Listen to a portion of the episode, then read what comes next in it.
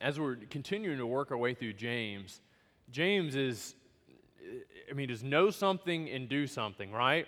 And so last week we looked at it not only being a hearer of the word only, but also be a a doer of the word. Yeah, because if you're hearing and not doing, you're you're deceiving yourselves. You're actually working to lie to yourself. You're you're working to to twist things in your mind to rationalize and justify your behavior. You're you're deceiving yourself. Well, man, today we're going to look at the subject of wisdom. But when it comes to wisdom, this is just this fully charged discussion because we find ourselves engaged all the time in discussion with people of, of man, so and so's really wise. They've grown their business, they've done really well, or, or my dad is into raising horses, and he'd read all these books on, on the horse whisperer and all these things, and all these different ways to, to, to break horses, to get them to do exactly what you want. And so, in that realm, these particular individuals are they're wise. I mean, they they know what it takes to accomplish an end, right? But when we look at what James says about wisdom today, he's offering us something radically different. James is, is focusing in on a radically different purpose for wisdom. It's not so that I can give you wise bits of information and you can go out and, and you can just light up the stock market. Or I can give you wisdom and you can go out and you can interact perfectly in the business place. Or I can give you wisdom and you can go in and, and you can you can craft harmony in the home. And, you know, if, if your wife cooks, she's cooking exactly what you want her to cook. If she cleans, she's cleaning exactly the way you want her to clean. And for those of you who are like, oh, you mean I, I can't get steak every night of the week? That's not what this wisdom is about? No, I'm not teaching you how to manipulate your wife. I'm not. James is going to offer us something radically different when he talks about wisdom. And so if you have your Bible, flip over to James chapter 3. We're going to be looking at verses 13 through 18. James starts off and he says, Who is wise and understanding among you? By his good conduct, let him show his works in the meekness of wisdom. But if you have bitter jealousy and selfish ambition in your hearts, do not boast and be false to the truth. This is not the wisdom that comes from above, but this is earthly, unspiritual, demonic. For where wisdom and selfish, or I'm sorry, where jealousy and selfish ambition, selfish ambition I just want to say, I just want to say wisdom over and over again. For where jealousy and selfish ambition exist, there will be disorder in every vile practice. But the wisdom from above is first pure, then peaceable, gentle, open to mercy, open to reason, full of mercy and good fruits, impartial and sincere.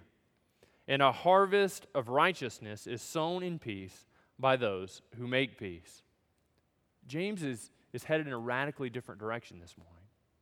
But what we see from just the quick reading of this is that he describes two different types of wisdom. The first wisdom is the wisdom that is from above. This is from God. And the second wisdom is, it, it doesn't get a good rap from what James is talking about. And so just know that as we go through, there are two types of wisdom one from above and one we can kind of come to on our own. And so he starts off and he says, Who among you is wise? Who among you is wise and understanding? James asks this, asks this rhetorical question to those gathered in front of him. He comes in and he says, Hey, who among you is wise and understanding? Now, you can imagine that as James asks this question and they receive it, that ideas begin to form in their minds. And so there's someone who wasn't paying attention when James went over the slow to anger, be quick to hear, be slow to speak. And they're like, whoa, buddy, I'm wise. And they don't realize it's a rhetorical question, and so they're answering out loud. And, and, and, we see this type of thing begin to break out, and we see others in the group that are seriously sitting back and they're thinking, you know, I've never, never considered myself to be a wise person. And they start thinking about what wisdom is. And then there are still others in the group that begin to separate, oh, I wonder what James is talking about about wisdom. But likely there are some in the group who find themselves being wise according to true wisdom, and those who are wise according to the wisdom of this earth. So James asks him, he says, Who is wise and understanding among you?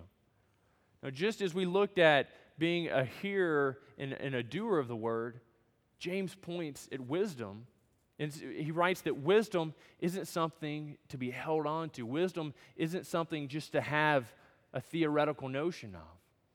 See, wisdom isn't good enough just to have information, just to be able to look at a situation and decide uh, the right and wrong about it. You see, wisdom, if it's held nothing more than in our minds, is too worthless. James points to wisdom and he says, if you are wise, if you are understanding, essentially, if you boil it down, he says, show it. If you're wise, live wisely. If you're wise, let your conduct be a representation of wisdom. No, this is a radical concept. Because when he says this, there are those in there that you'll remember that likely, when asked the question if they're wise, they're reflecting back upon their business success. They're reflecting back upon all the things that have gone well for them in this life. And they're saying, Am I wise? Have you seen all these rings on my hands that are testaments to the money that I've made over the years from being wise in business? But then James flips it and he says, If you're wise, if you have understanding, show it by the meekness of your conduct and wisdom. We see at first that wisdom is met with humility. That wisdom isn't met with being a braggart. That wisdom isn't met with somebody wearing large robes and a shirt that says, Have a question? Ask me. I'm wise. But wisdom is met out in the behavior of life which is described as being meek, which is described as being humble. See, James is driving that meekness should not be self seeking, that, that, that wisdom should be characterized as being meek. It shouldn't be self seeking. Now, what we're going to see is that he changes gears in verses 14 and 15. He changes gears and he begins to, to describe and expound upon those things which are bad about wisdom, the, the wisdom that you and I probably interact with more on a day to day basis.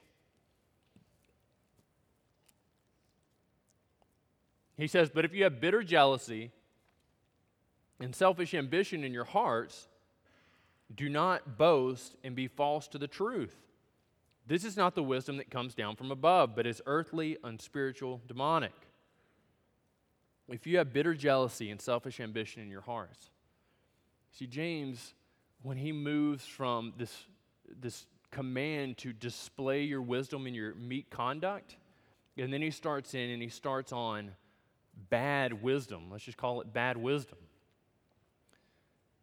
He asks them the question he says, If you have bitter jealousy and selfish ambition in your hearts, do not boast and be false to the truth.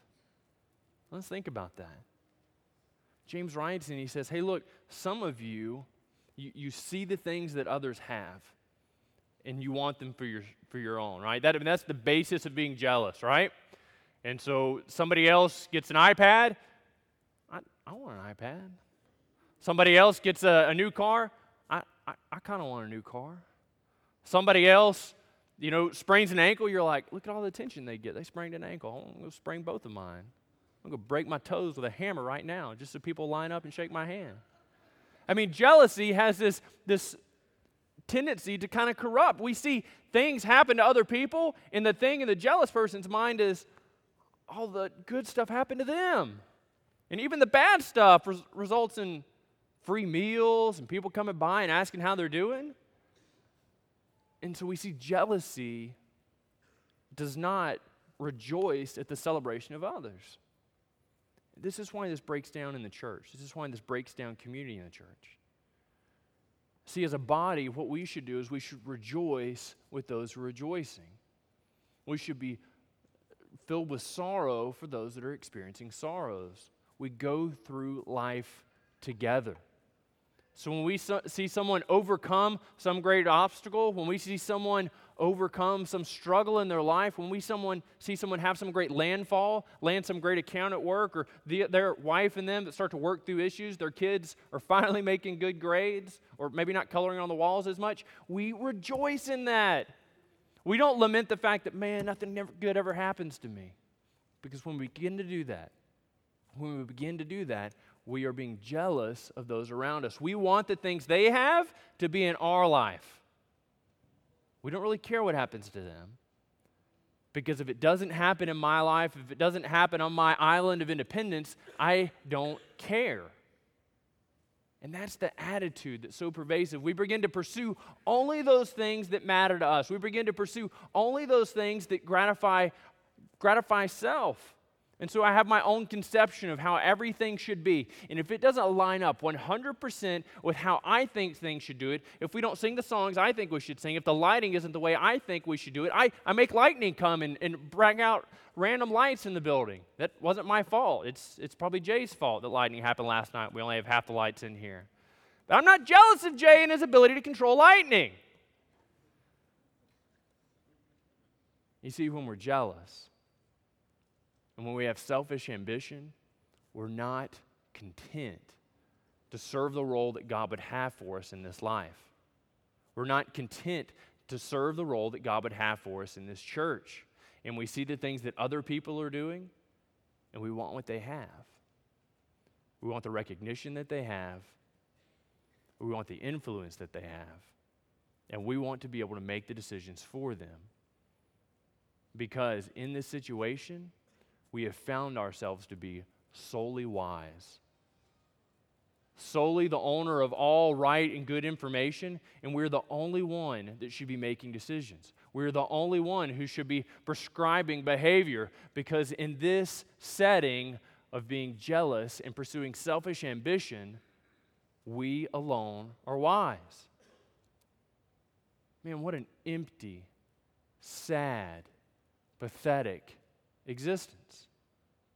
Not to be able to share in the victories of those we see around us, not to be able to share in the rejoicing that we see around us, not to be able to be happy unless things are going exactly the way that we want them to be. How sad is that? There would be so little joy in a life lived that way. There would be so little happiness lived in a life that is only satisfied when things happen the way that we would want them to be that the me monster would want them to be.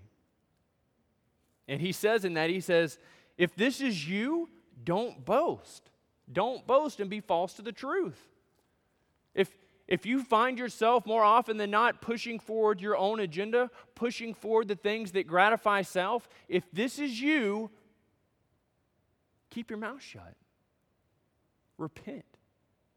Because if this is you and you're out and you're boasting, You're speaking against the truth. No, this isn't the truth, as in some committee came together and they decided what was true and what was false. This is James writing in shorthand for the gospel. What he's telling them is if you are boasting, if you are putting forward these things to meet your conception of how life should be and how everything should be done around you, you are opposed to the gospel.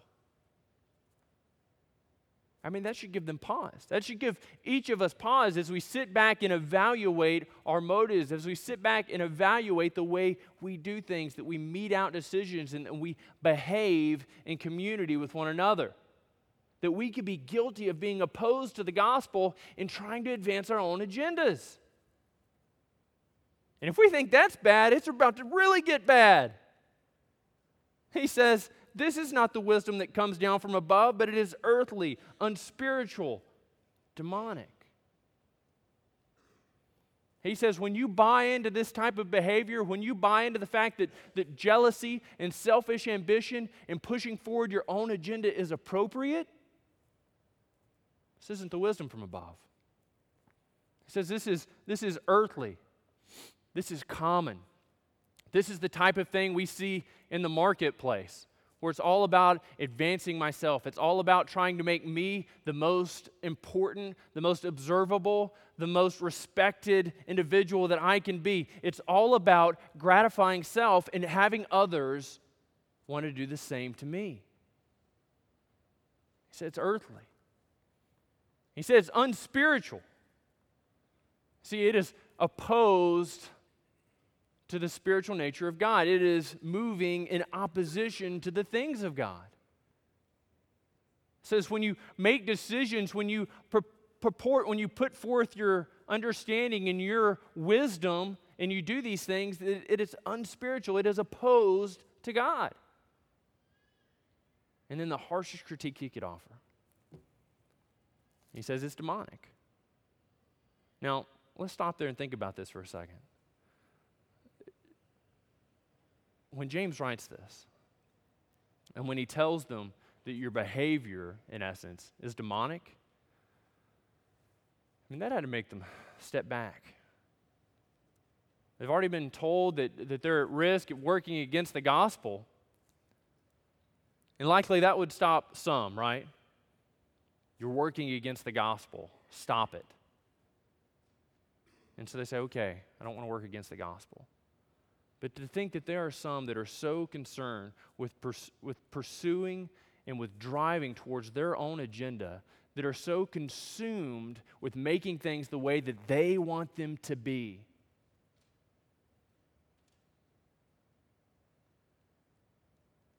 That they're in league with Satan. I mean, because that's what he's saying. He says, when you engage, when you do this type of behavior, you're campaigning for the enemy when you advance self, when you're working for no other than your own glorification and, and working to meet your own ends, and you do that in this way in the body, in church, you're in league with the devil. Man, how offensive is that? How offensive is that? Man, that should cause all of us to sit down and evaluate the decisions that we're making in this body. How do we engage with one another? The fact that, that just from the slippery slope of not rejoicing with one another to moving to bitterness, to moving to selfish ambition, we could find ourselves in league with the enemy. And he says it's, it's demonic. It's demonic. And then in verse 16, we see the, the outcome of this in the body. We see what he says, it, what happens to it. He says, he says, for where jealousy and selfish ambition exist, there will be disorder in every vile practice. Now, is anybody under the understanding or maybe misconception that, that none of us in this room suffer from jealousy? That all of us are free from any jealousy, any tinge of jealousy. Is there anybody in here that that doesn't suffer from jealousy of some sort, just go ahead and raise your hand. We can have an informational meeting later, and you can tell us all how to follow you in the pattern of non jealous behavior. I saw someone in the back. I think you're swatting a fly. There's nobody in here, right? We all suffer and struggle with, with not being jealous. We all struggle with rejoicing with those around us. We are all just steadily working against this tendency of trying to bring about our own ends in things. But you see, not only do we find ourselves in league with the devil when we do such things, when James writes and he says, This is what happens in the body, he says it brings disorder. Now, you read this and you start thinking, well, what type of disorder could it bring? I mean, because everybody's just peaceably trying to advance their own agenda. You see, what we have is not a body moving in unison, but we have are a bunch of individuals trying to advance all separate directions because the only thing they're able to see is that their agenda is the most important. You see, the way that God sets up a church is God calls certain individuals into leadership under the lead shepherd of Jesus Christ, and He calls others to follow that person, to imitate that person as he is imitating Christ. We see Paul say, tell the people in Philippi to find those you can imitate in the Lord. Paul writes to them, he says, even imitate me. But there's always this understanding, there is always this idea of submission, of following, and of respecting. But this is difficult. And somewhere in our minds, as Baptists, it gets in and say, yeah, but we need to be able to vote on everything, and we need to be able to control everything, and we need to be able to wrap our hands around absolutely everything. And if I see a decision made that I didn't hear about a vote on, you talk about being in league with Satan. I'm going to recruit some people. We're going to get a phone chain going. You see, when people try and advance their own agendas, and they're not and they're not concerned with the will of God in the body, they are moving against the prescribed order that God has for the governance of the church. And it creates disorder in the body. It absolutely creates disorder in the body. I take very seriously the fact that God has called me to this church to shepherd this people. And so when I read this passage, this is so hard for me. Because I have the same selfish tendencies. I have the same struggles that absolutely each and every one of you do. And so daily I find myself in prayer. Daily I find myself, God, would you lead me? God, would you give me direction? God, would you surround me with those who would drive me to be more like you in my life?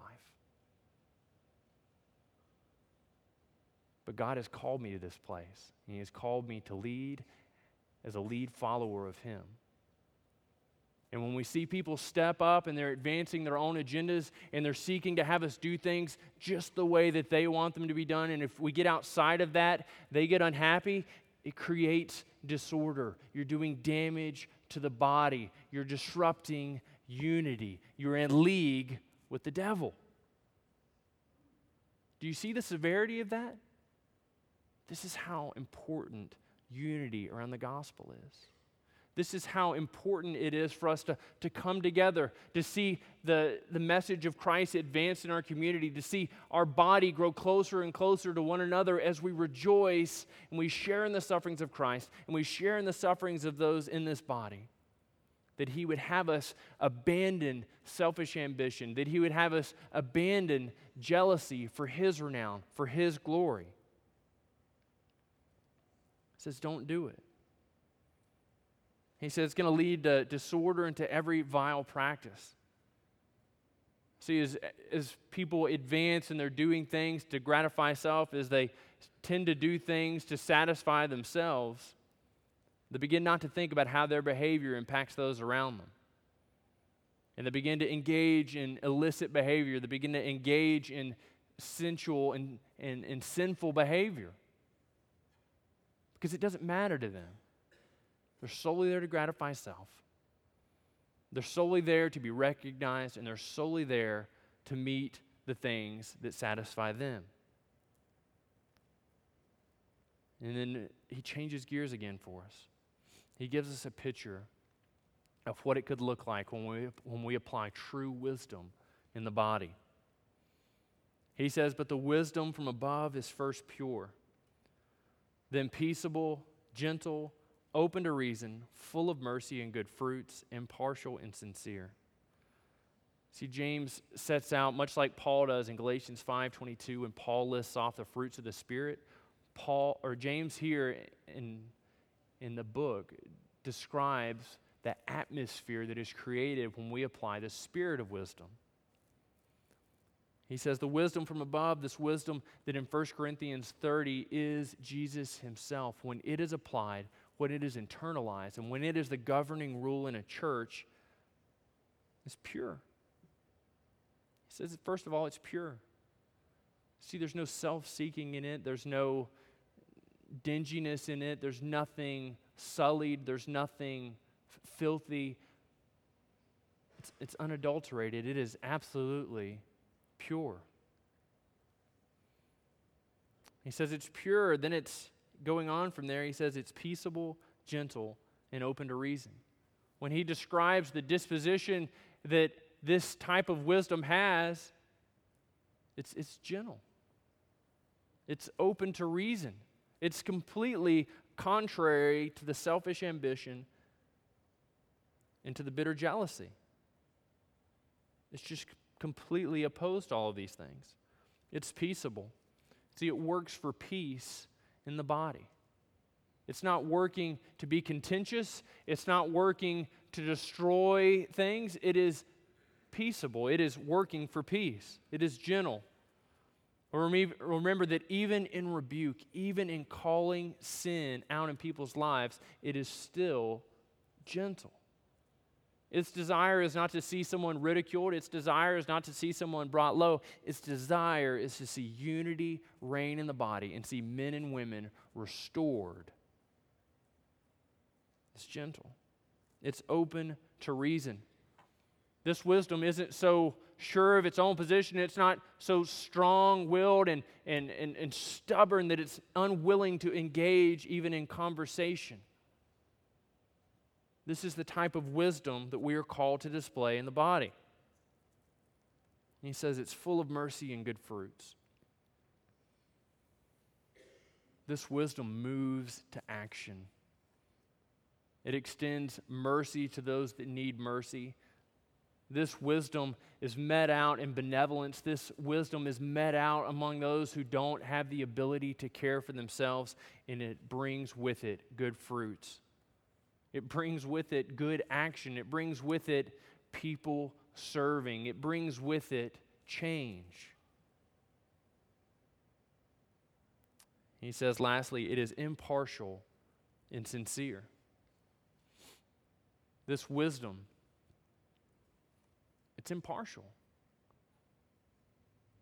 It's not even partial to itself. You'll remember that as we looked through Philippians, we said that we would have no preference but the gospel. This wisdom is directly in line with that.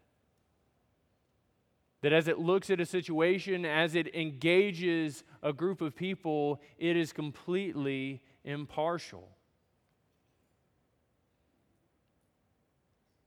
And it is sincere. There is no guile, no mistruth, no half truth. It's without error, it's without corruption.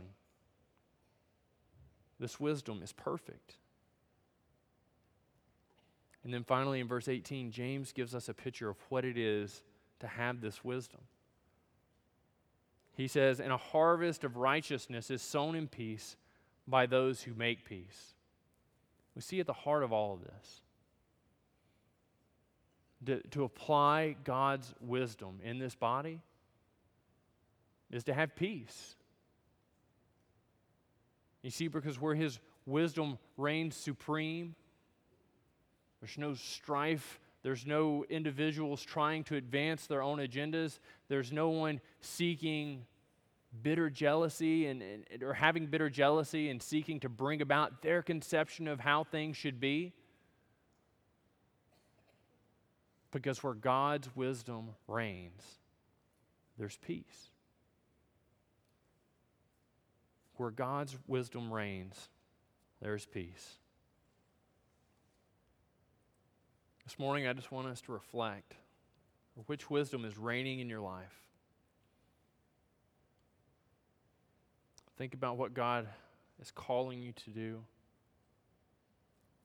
how He's calling you to display His wisdom, how He's calling you to destroy the wisdom that seeks to do nothing but gratify self. We need to have some time of self evaluation. We need to have some time where we ask ourselves some tough questions. Know, we as a body need to have some times when we ask those around us why they choose to glorify self over glorifying God. Let me pray for us.